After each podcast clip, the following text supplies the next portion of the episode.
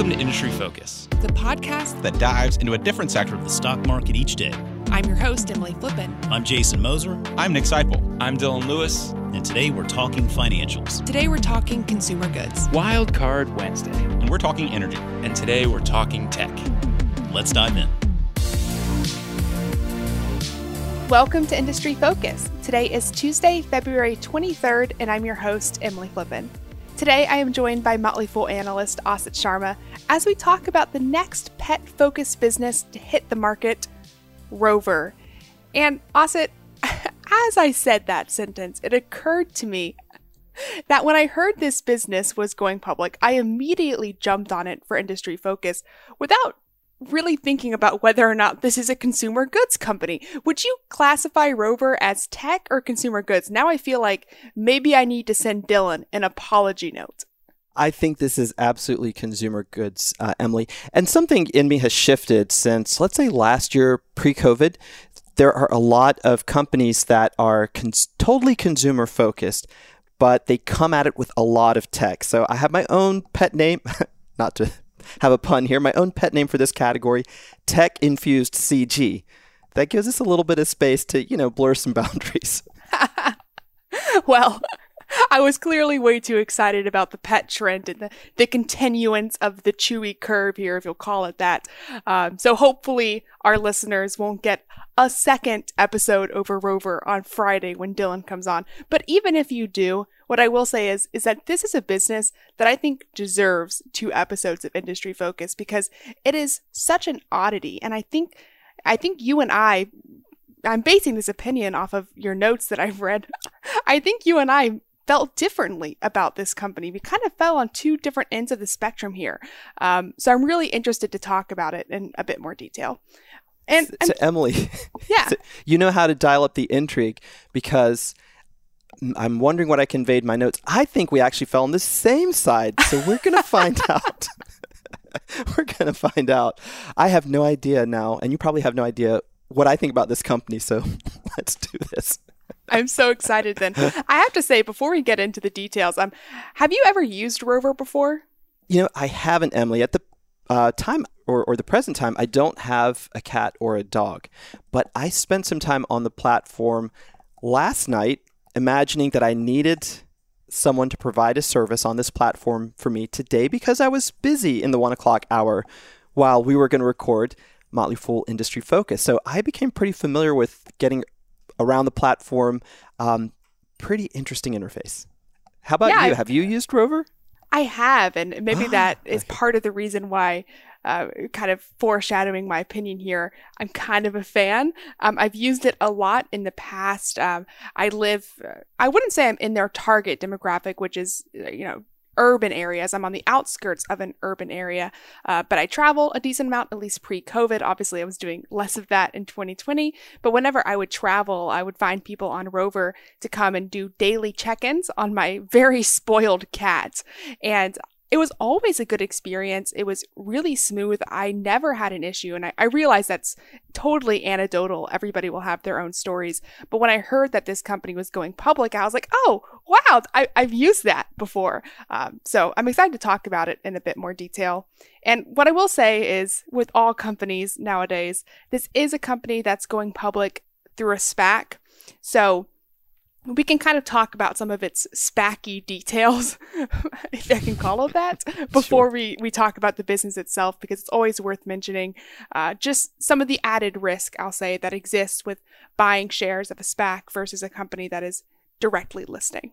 Yeah, absolutely. And this is one thing that uh, I want to just quickly emphasize here. For those of you who are used to buying IPOs, let's say after they price, maybe you're not able to get in on the action beforehand, which is perfectly okay. Uh, many of us, I think, at uh, the Motley Fool, and those of us who are here on Fool Live, have a mantra to not feel that you're going to miss out. You can wait a quarter or two with an IPO before you buy it, see how they perform as soon as they're public in those first couple of quarterly reports. And the same with SPACs. I feel, um, yeah, they, they have a lot of buzz at the moment, and there are many of them that are, are, are going straight up after the mergers happen. But you've got time as an investor, and time's on your side, both in, in terms of a holding period, but in time to evaluate. You should never feel uh, too pressured to get in on what seems like a good deal at the outset. That's a really good point, and to kind of further emphasize that, uh, the they're being brought public through a deal with Nebula Caravel Acquisition Corp. It's traded under under the ticker NEBC right now. But at announcement, and note that it's up six or seven percent since announcement. But at announcement, the SPAC had valued Rover at just over one and a half billion dollars in equity value. While that sounds smaller than a lot of the other SPACs, we'll talk about why it might be a, a slightly more um, favorable valuation based off of the revenue that the business is doing today. Uh, so don't, yeah, I agree with your assessment there, Also, Don't feel the need to jump in just because something is getting a lot of hype or a lot of attention. One and a half billion doesn't sound like a lot, but when you're looking at a business this size, it is already entering the markets, probably going to be pretty frothily valued. Although I guess that's par for the course these days. Sure. So what can you tell us about about background and management here? I intended to add notes here, and the only thing I wrote is that their founder came from Microsoft, and you very graciously filled in the rest.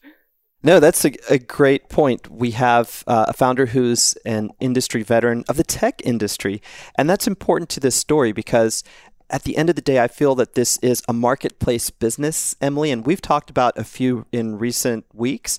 So you want to have a company that has a great interface and has an efficient platform on the tech side. We'll get into that. Uh, Aaron Easterly, the founder, um, had several fundraising rounds um, as he brought this company uh, into its present size. And this latest iteration happened after COVID. The company hit a, a rough patch uh, during 2020.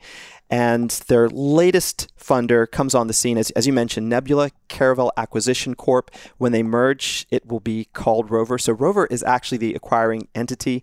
We'll get into like the nitty gritty of, of how these SPACs works. Uh, but at the end of the day, the company, which is Rover now, is going to be the, the surviving entity, um, and they will have a, a bigger balance sheet. The people who are backing the uh, blank check company, Nebula Caravel Acquisition Corp, are pretty experienced. They come from a private equity firm, um, which is called True Wind. And the CEO of that company, Adam Clammer, has been in the business for a while.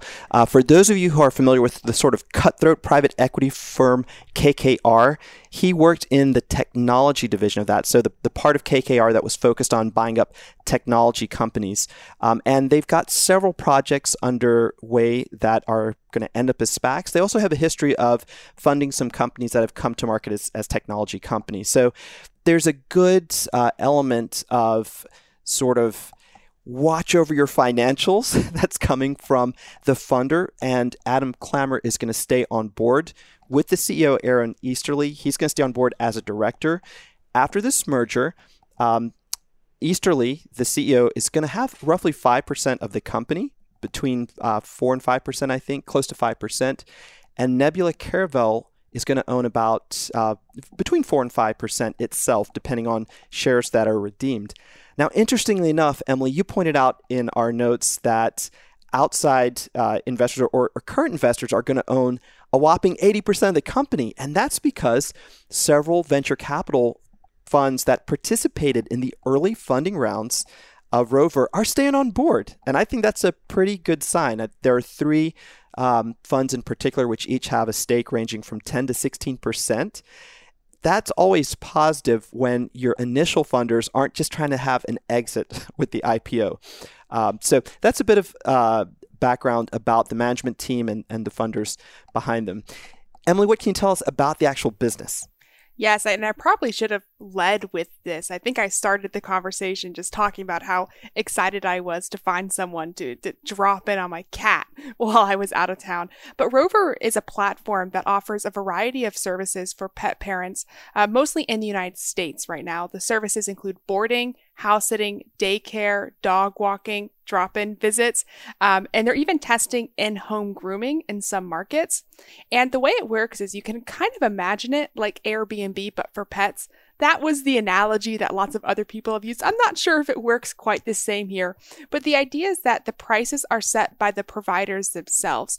So independent providers sign up on the platform. They say, "Oh, I want to be a dog walker. Oh, I can have a dog stay in my house over the weekend." Right? That's where the Airbnb aspect comes in, I think. And then they set their own prices for what a day or nightly rate would be for different services. Then people who are pet parents come onto the platform, browse through the different providers at their different price points, and pick someone to you know, serve whatever their need is. And the, the rates really vary based off what service you get. Um, I think the cheapest ones, you know, five to ten dollars on the low end per visit, are just simple drop-in visits. So somebody coming by your house, you know, checking in that your cat is still alive while you're out of town, Emily, um, or as high as seventy to hundred dollars in case of in-home grooming, which is what they're testing in those in a few markets. So yeah, instead of booking yourself somewhere to stay, you can book your pet somewhere to stay. I guess.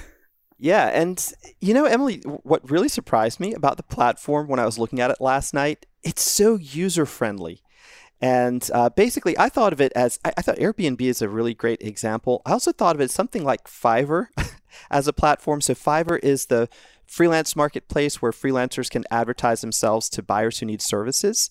And the, the thing that struck me going through last night is when you, you put in a search, I put in a search, of course, for today, I needed a dog walker you get a list of very friendly looking people who have the top ones have great reviews and they all look very compassionate. And if someone's going to take my dog for a walk, I want to make sure that they look, um, you know, compassionate and friendly. A lot depends on that sort of visual cue, and they've they've got that in spades. They also promote, I think, well-rated people on their platform, so those return first in the results the Airbnb aspect is pretty interesting because what you get is a panel on your screen which shows you the dispersion of um, map points, and you can zoom out and see how close the people in that search uh, are. I think the first set of results you get um, are the people closest to you. The uh, platform, as I'd mentioned, it's designed to be mobile first and it is really capital light. They run this uh, system on Amazon Web Services. That's their technology stack. So while they've got costs on their balance sheet that are basically internal software development capitalized costs, meaning they've spent some money to develop software internally, uh, they're not spending on a bunch of servers and they don't have this high expense to maintain things in house, which I think is smart because that's really not the function of this business. It's really to unite these buyers and sellers of these pet services. They have a pretty good um, data team and tech team. Out of 200, let's say roughly 250 employees, 92 of them are data scientists, software programmers, engineers.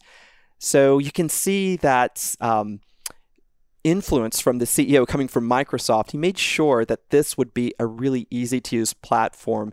And I think that's probably helped them scale uh, to this the size they are. Now I have to point out something that I didn't like. And you know what? I'm gonna I'm gonna be pointing out a couple maybe two or three things I didn't like about this company. And I'm surprising myself that I'm interested. Actually, I'm interested in um, potentially investing in this. so I'm, I'm a little bit of a, a reveal here but um, the the offering prospectus didn't have any uh, age, income, or sex uh, demographics provided. They do mention that millennials and Gen Zers are leading this sort of movement to higher uh, pet ownership, which will benefit the company in the long run. But this is very unusual for a marketplace business. That's a key focus in the offering document to show for a marketplace hey, who are the buyers? Who are the sellers? Are they do they tilt more male? Do they tilt, tilt more female? How do we target them? So I had I had to do a little scan of my own. And okay, so talk about anecdotal and, and just a little bit of data here. But I looked at uh, several different cities and I did the same search for this time slot. And Emily, you, you can probably speak to this because you use the platform. About 85% in most cities, sometimes 90% of my search results, at least the first 60 or 80 that I looked at, were women there are hardly any men represented. And when they are, they're very friendly looking men. so I don't know what this says.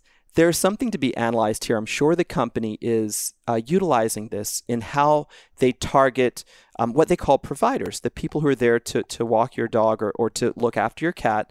Um, but they didn't really give us good information on what it means to them. And this is something that companies like Etsy or Poshmark, we talked about recently, Fiverr, uh, all these companies that are marketplace businesses excel in their offering documents and in their 10K annual reports at showing you who, who buyers and sellers are and, and what it means in terms of age groups or incomes or, or whatnot. But okay, so a first minor quibble, quibble here, but uh, is that is that your experience, Emily, when you look for someone to take care of your cat? Are most of your results, uh, you know, females? They look like to be young females to me. So yeah, this is actually really interesting, and I'm, I'm happy you pointed it out because I read through their offering prospectus, their investor presentation, and it didn't even occur to me that this was missing, but it it would have been such an interesting addition if they had chosen to add it, uh, because I think I have the same curiosity as you. And even if it were the case that the majority of providers or even pet parents did skew female or a certain age,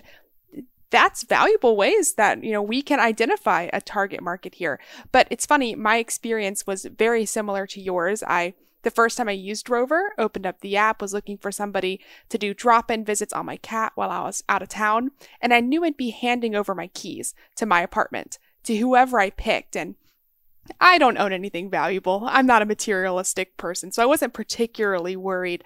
Uh, but I did purposely look for somebody who looked compassionate, and I picked a young female. And I thought it had something to do with the fact that I'm pretty close to the University of Maryland. I figured there was a fair number of college students that were doing this on the side, right, to make some money while they were studying. So I picked a young female, I assume college student, who dropped in. I rebooked with her numerous times, and then she moved to Louisiana and the next time I got on the app, I was devastated. And I ended up pick- picking another woman, admittedly an older woman this time, but I based it entirely off of reviews, the number of repeat bookings. And if you look at their metrics, the metrics that, while they don't provide demographic metrics, they provide some metrics about uh, performance, I guess, from their their pet service providers. And uh, 87% of bookings on Rover are repeat bookings, and 70% of new customers uh, rebook. So pretty impressive uh, once somebody's on the on the platform itself pretty impressive retention there and 97% of those reviews are five star reviews uh, largely because if you sign up for the platform it's actually like you're getting graded too similar to the airbnb effect I knew that that I I wanted um, this great pet sitter that I had for the first time to want to come back when I was out of town again. I was worried my cat wasn't going to be on its best behavior. she did an initial drop-in visit to make sure that the cat wasn't distempered or something. Uh, so really, really interesting. They provided a lot of details about uh, booking metrics, but virtually nothing about the people who are using the platform. And that's odd.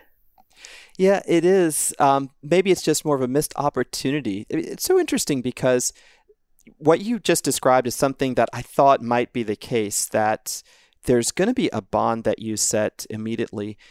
Different than transacting. Again, let's go back to Fiverr. You uh, commissioned me, Emily, to do some graphic design. Now I know what graphic design needs you have, and I'm terrible at it. But let's just let's just suppose here, and uh, yeah, it's a great work product. You like it. That's all good. You know, next time I have some need, I'll I'll remember that guy Asit, the, the freelancer, and I'll use him again.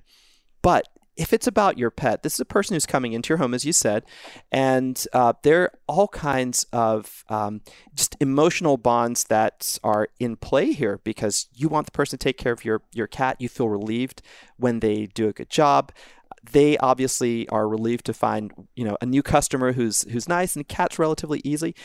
It's much different than let's say even an Etsy experience where you're you're buying and selling crafts goods. And there's some sellers on Etsy that I really like that we've used more than once, but this is something that is surprisingly sticky for that reason, and that's the strength of the platform. The nature of this business take care of my pet means if it works out the first time for both parties, it's likely to be recurring revenue.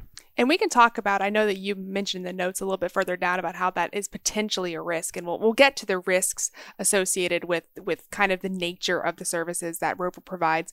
But before we move on to some of their, their metrics, I think it's worth breaking out their revenue segments. Uh, when you think about the different services that Rover provides, uh, 54% of their revenue actually comes from boarding services. So these are people, presumably people who are dog owners who are leaving town, uh, who don't want to take their dog with them wherever they're going or can't take the dogs with them, but also don't want to leave them at a shelter or not shelter, that's not the right word. I'm not a dog owner, clearly. Um, at a at a boarding house kennel, kennel. yeah. Ah, that's Sure, the word. sure. At a kennel, they want to leave them with somebody who they believe is going to do a good job of taking care of them the same way they would. So they find somebody on Rover with great reviews and they board, and that's over 50% of their revenue.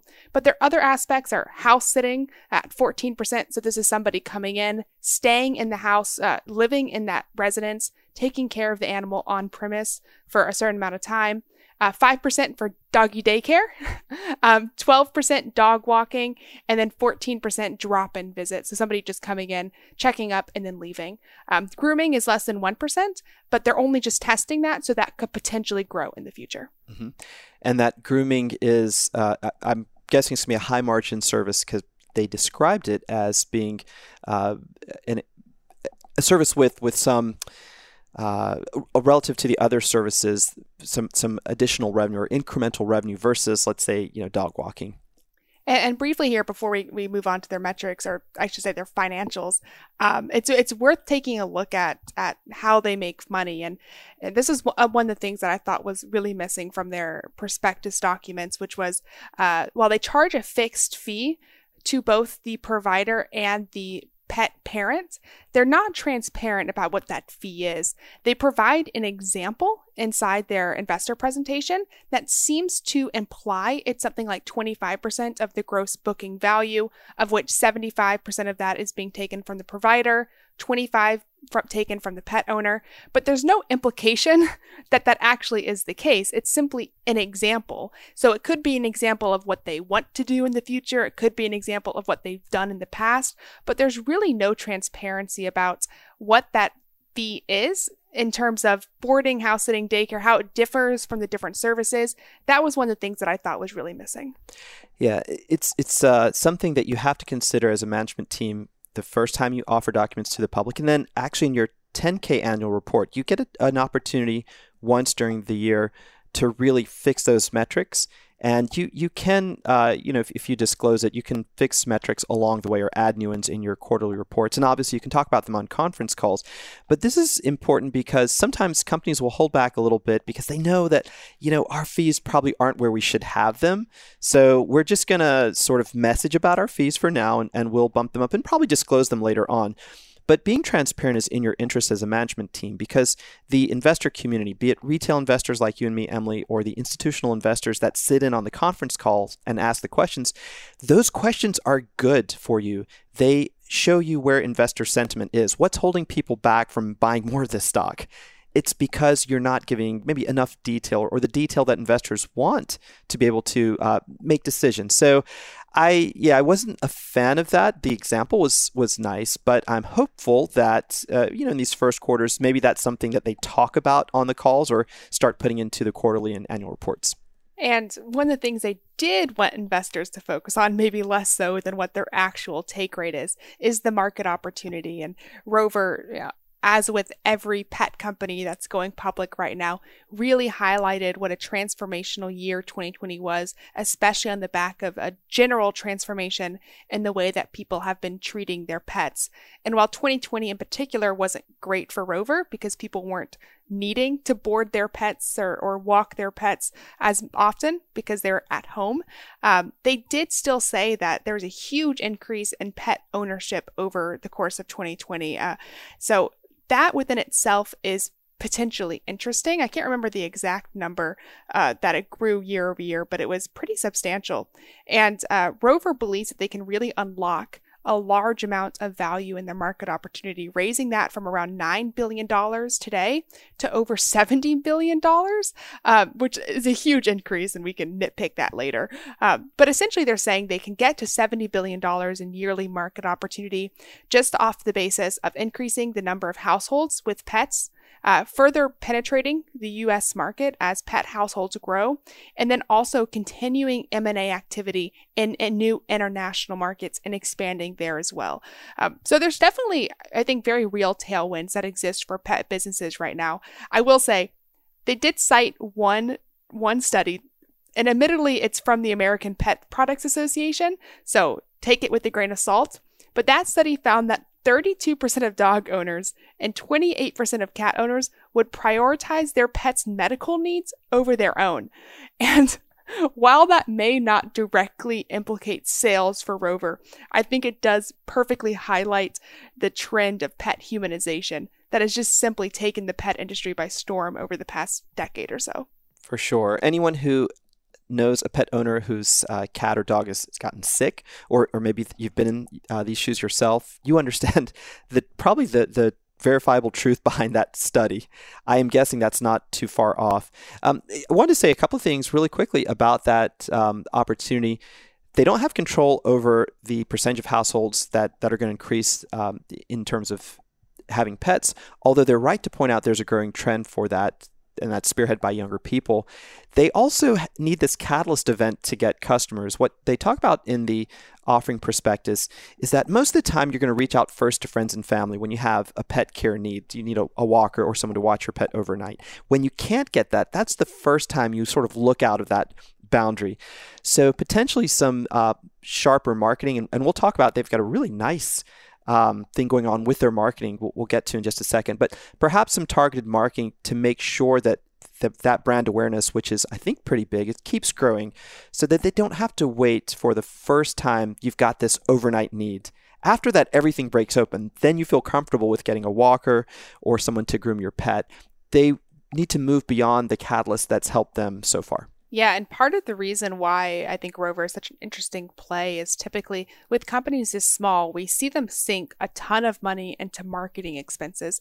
And while Rover has certainly spent money on marketing, it wasn't nearly as much as I expected when reading this prospectus, largely because of the word of mouth aspect of this business. Um, their their marketing expense, especially as a percentage of their gross booking value, and that may not be the best, uh, I guess, top number there. We can talk about what gross booking value kind of lacks a little bit later, but the idea being that marketing expenses, as the business has grown, has come down as a percentage of that revenue over course of time, and and the result is largely because of people um, like myself who used Rover and then tried to cat sit her friend's cat had an awful time doing it and then recommended that my friend try Rover next time. Um, it's those sorts of like natural marketing experiences that have helped keep this business in a slightly better financial position than I expected heading into this report. For sure, Emily.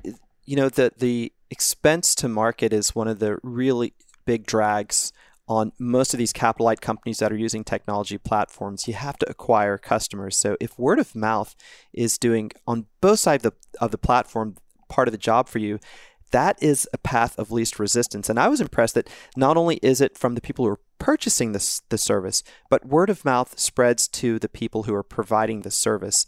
So um, obviously, if I um, have a successful couple of outings walking pets, I'm going to tell my friends who are pet lovers too, hey, you know, I, I made 20 bucks an hour um, doing something I love. And that seems to be another part uh, or advantage of this platform. I will point out that for the business model to work, uh, Rover actually needs an oversupply situation in each metropolitan area it enters.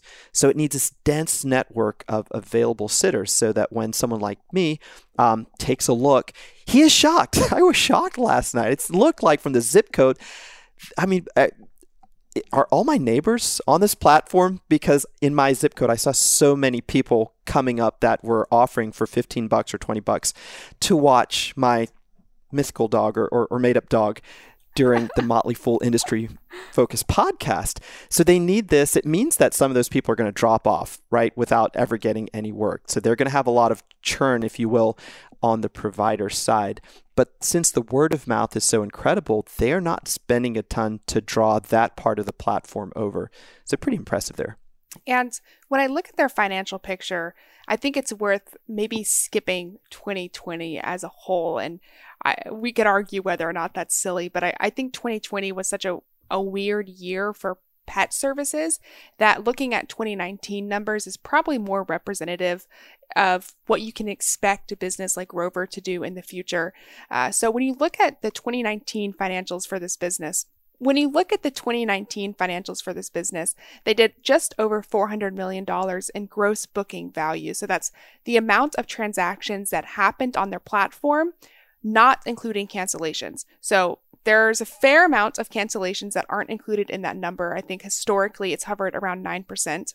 Uh, but they did over $400 million you know, minus 9% in 2019. That was a 31% increase year over year and represented over 4 million different bookings, also a 30% increase year over year. Um, 2020 was harder, but 2021 it looks like growth is going to reaccelerate. Although it's worth noting that management still doesn't know what COVID is going to have, what impact COVID is going to have on their long term need. If people work remotely, 2021, 2022, it could look substantially more like 2020 than 2019. Um, I'm not sure if I buy into that quite yet, but 2019 by itself, in, in terms of, of growth and year over year numbers, looked pretty solid. It did. And you know, they're looking for the travel industry to pick up. That's one of the key indicators for Rover that travel picks up again. So when Emily starts traveling for business, she's going to obviously use the service more. And you know, going back to that marketing ex- expense that you mentioned earlier, Emily, if we look at the first uh, nine months of 2020, as you said, they're not a good nine months to base what the future of this business looks like. I mean, revenue uh, nearly got cut in half, but that marketing spend dropped from about 37 million bucks down to less than 14 million dollars. And as a consequence, when you look at the bottom line, because that expense and some expense control, they actually had a round of layoffs uh, during COVID. They took a PPP loan of about eight million bucks. But comparing the two bottom lines, the operating loss was not that much difference. Even though revenue, as I said, nearly got cut in half, the operating loss in the first nine months of 2020 was about 45 million bucks versus 40 and a half million in 2019. I really like that because it shows the power of that word of mouth. And we, we didn't mention, I, I was going to mention this you, and those of you who are watching today on Motley Fool Live can put this in the comments. They apparently have a super blog that has millions of unique views every month. It's called um, The Dog People, and I'm looking at it now.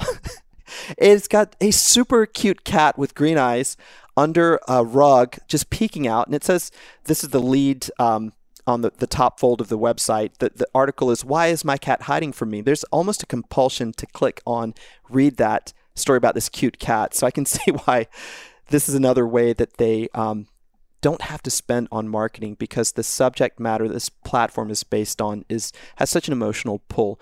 I like those numbers, but Emily, let's take just a minute and talk about what's a little iffy on that um, gross booking volume metric.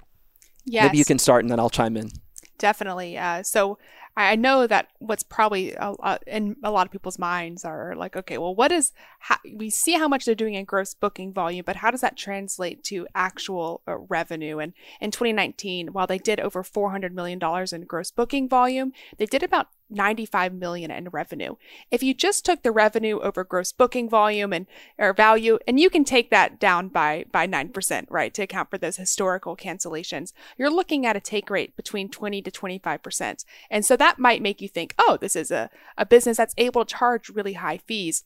But there's actually a time lag between when a service is booked and when Rover recognizes the revenue on its income statement. So um, revenue is only recognized when the service is actually provided, not when it's booked. So there's this weird time lag. So if I know I'm going to be out eh, for Christmas this year, maybe I book someone really far ahead of time. Um, while gross booking value may represent a certain number and, and booking value that I've made on the platform, revenue is a different story. So it, it, it, can take a few quarters, if not longer, for investors to see a potential drop off in things like earnings or things like revenue, right? Like platform growth because of this lag. Yeah, absolutely. And the little uh, beef I have with this metric in general is that it's it's a good indicator of potential. And what they say in their prospectus is that we think this tells us something about our business. The total amount that was booked on our platform, let's say in a business quarter, it means that if no one had canceled, our actual value of dollars transacted would have been X that's well and good, but it makes it extremely hard to track just what you're talking about, Emily. What what is the actual take rate? And they don't publish that. So the gold standard in these um, types of businesses, to me, is probably PayPal. They they track this metric every quarter, the take rate um, of what they're making uh, off of each transaction. Of course, PayPal is a payments business, not really a marketplace business. And they have their gross transaction value. I forget what their acronym is. They're, they're all slightly different.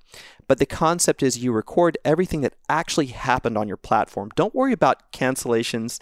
And in many cases, don't don't include taxes, which this company does. But I don't want to quibble any further because I like the company in general. I know I'm sounding like, what are they doing? But uh, what you want to do is to show investors here was the gross service value. I'm going to call it service value because it's not merchandise. This is the gross service value. This is every dollar that actually went, you know, between credit cards on our platform. And here's our take rate. That's the best case scenario. The reason is you can trend those two quarter in, quarter out. And there are many companies that provide that. So if the trend is accelerating, it can work against uh, Rover's favor because investors can't see that growth clearly.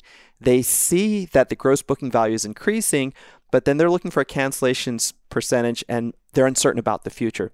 Better not even to focus on that. Just show me the volume, show me the take rate, and then as I see it increase, I'm going to buy more shares. So it's another matter of transparency, but I'm not really going to knock on management yet because they're they're not public. I'm hopeful again, you know, first quarter maybe even during the conference call, they give the numbers that many investors who are into these marketplace style businesses are going to be looking for. And, and to your point about maybe not even wanting to broach the subject of cancellations in terms of metrics, um, you would think 2020 would be a good reason for them to potentially change their metric focus because uh, cancellations in 2020 were upwards of over 20% of gross booking value. So it's it's it is an annoying kind of metric for investors to have to break out. But I always like kind of salivate. I get really excited whenever I see a company that breaks down its customer acquisition cost and the lifetime value of its customer. And I thought Rover did both those things really well.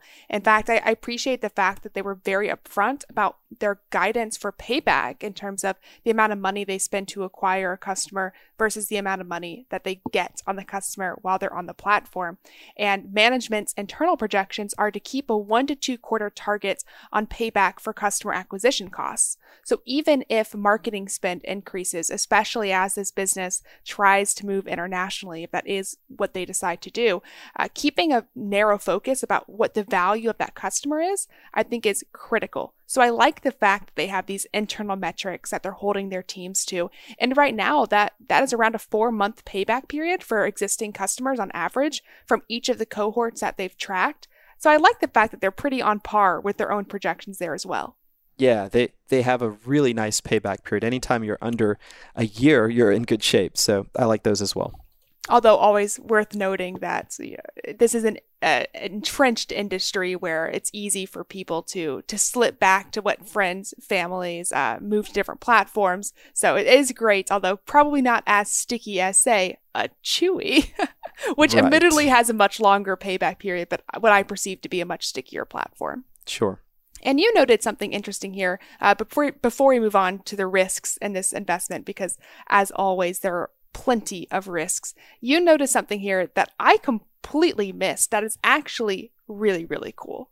Yeah, so the company has uh, a partnership that they announced in November with Walmart, which I think is re- going to be really good for them. So, uh, in this partnership, Walmart's going to offer and if you followed Walmart, you know they're also trying to get in on this premium uh, pet business and pet humanization business, pet services business. They actually offer Walmart pet insurance now. so um, they're going to include their version of the new pet sitting service through Rover. Uh, and they've done this with so many companies. Uh, they, they sort of co brand the services, and uh, basically they'll encourage you to use Rover, and they will give you, if you're a Walmart customer, a 20 Walmart gift card for your first completed service. If you have five services within six months, you'll get another $20 Walmart gift card. Now, I don't know which of the companies is actually picking up the tab for this. Um, I'm guessing it's Walmart, but maybe they're splitting the cost. It wasn't clear in either press release. But this is a, a really nice uh, tailwind for them on the marketing side. Again, they're leveraging something without having to spend a lot of their own hard dollars. And who else would you want to, you know, be with but a company that is in every major metropolitan area and has millions and millions of customers. So I thought that was pretty neat. They did not put it in their offering uh, prospectus, which was post November. Um, and it really, if you look on their website, they haven't made a big deal about it. So it's something that uh, I think I missed two, and I was just pouring, you know, the last minute over stuff, and I saw it. So we'll see if you happen to be watching today, um, and you've seen this already in play. Let us know. And when you look at the risks for this business, obviously the partnership with Walmart is, is risk mitigating within itself. Anytime you pull on a big partner like that, it's um, you know you at least have some big backing there. And this is a business that's been around for a while and has great executives, but it is still a business that's unprofitable. And I'll highlight. I have a couple big risks. I'll highlight one that I of course have to call out at the very beginning because it's making me really question my morals as an invest- investor is that Rover has material weaknesses in their internal controls. And this is, I, I'm showing a level of hypocrisy here that I try not to show when I look at investments, but I'm almost willing to forgive it because with a lot of these SPACs, uh, these are businesses that never thought they were going to be public companies, especially multi billion dollar public companies, on such a quick uh, flip of a dime. But when the opportunity exposes itself, I mean, they, they need time to get their internal controls up to par to be available to retail investors. And that being said, I will say this might be the worst uh, material weaknesses and internal controls I have ever seen. And I, I, manage a cannabis portfolio, so sometimes I feel like I've seen it all. Um, but they had issues that included no control environment, not enough personnel with accounting knowledge, no formal procedures for financial reporting, and no IT controls, which is shocking considering how many IT people they have working at their headquarters. Um, I said it before that I would not buy a company that had substantial material weaknesses. I really like this one though. I really like it, and I I'm I don't know. I'm going back and forth with myself here. Well, again, you know, we go back to the idea of waiting for a few quarters. Not not that you have to wait, Emily. Uh, you're uh, you're seasoned than than almost you know everyone listening today, including myself, who's participating. So maybe you're the, the, the person who could make a judgment and just buy in when it becomes public. But for many of us, it, it could be worth the wait. Like I said, a couple of quarters. Uh, to give just some uh, interesting notes on the situation. So Emily pointed out in our notes uh, th- what, what she was talking about: not enough personnel on the accounting side, and really the opposite of robust financial procedures when you close out a month and lack of segregation of duties that's in the internal control. So to me that's a fraud signal. So if you don't properly segregate duties it means i've got access to passwords and user data but i also have a way to extract something valuable out of that. Or if you're in the accounting department i have access to paying vendors but i also have checkbook access and i can create um, different documents. So if you're a small company, you may not have had to deal with this. Although I should say, you know, they're of the size, they should have had better procedures than this. And reading between the lines on the report, basically the auditors who came in and did the auditing for the SPAC they had to do a lot of closeout entries. And so this is something that's very interesting. When a company gets audited, a lot of times the auditors are cleaning up the books and management is signing off on the journal entries. So they, they say that this is not really in an auditable, auditable state. You need to have these journal entries to make the, the balance sheet and, and income statement work out together. Um, but we've looked at the transactions. We don't see fraud here, and we're not going to cite it in our report. So if you notice in their report, they say management found these lack of internal controls and, and, material weaknesses. Well, management's been running the company, so what do you mean they found it? That's because the auditor told them, look, you, you got to talk about these and we got to fix them. Um, and Emily, they don't have uh, an imminent SEC requirement to fix those, but they do have a Sarbanes Oxley requirement. So they got to hop on it. And they noted that we're working on it. we're going to spend a lot of money on this.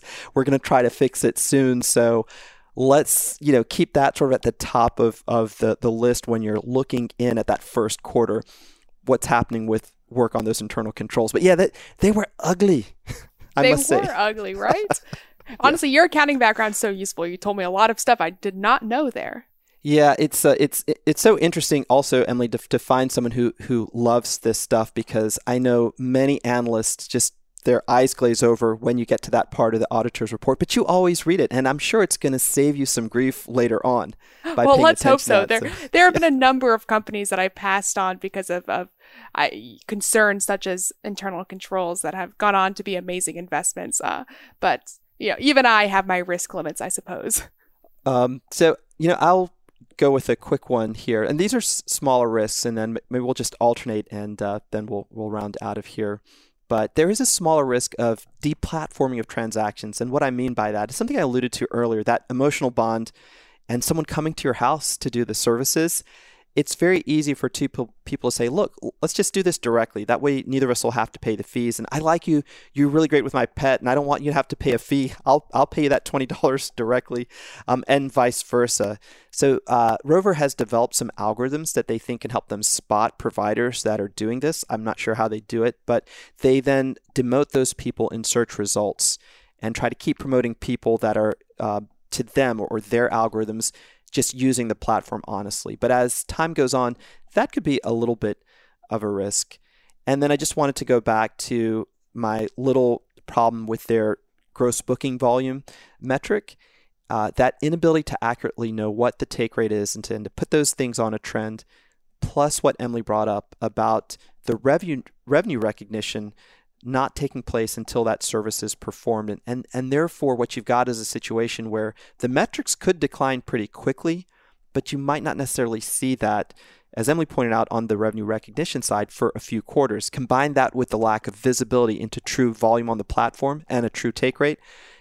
I could see a situation where you have two or three quarters where stuff is really slipping, but you just don't see it when you're looking over those uh, quarterly reports before we close out here, I'll, I'll, highlight a couple of other kind of big concerns that I have. Uh, I'd say the first one is just concerned that as more people bought pets during the pandemic, I think a lot of people who maybe made that investment were also people who took on a more remote or distributed, uh, a, a more virtual lifestyle that will likely persist even post pandemic.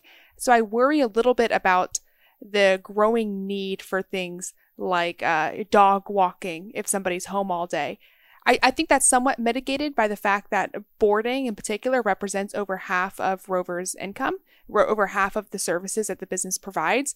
I think vacations, I, I don't think those things in particular are going away. So at least that I think they're they're going to retain. But I wonder a little bit about what true growth looks like, which brings into my my biggest risk here, which is yeah, this is a business that did $95 million in revenue in 2019, less in 2020, but let's be generous.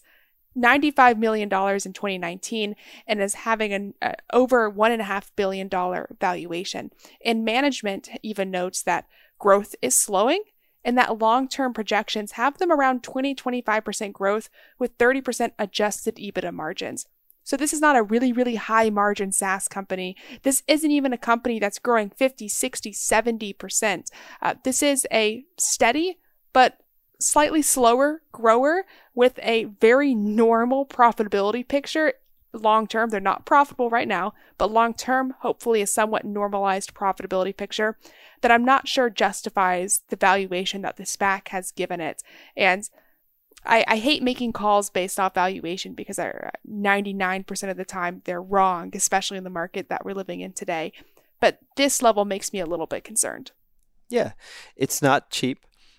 The flip side of that is if you sort of look at your SPAC type investments as their own diversified portfolio, here's an interesting company that would be sort of a steady grower and over time, I think it's going to have a pretty high return on invested capital. It's it's debt free right now. They've got a cash infusion, so they'll have some money to play with. They they have been an acquirer, but haven't always bought uh, companies that succeed. I think one of their most recent investments, they basically had to sell. Uh, I think it was called Dog Hero, uh, but over time, you can see this business, Emily, sort of creeping up on your results, just sort of stealth, because it is such a sticky platform. I think that market, while maybe it's not that huge, huge market potential they're talking about, but if it is seven or eight billion dollars, right now international sales are five percent of the business. It's going to take some time for them to expand globally.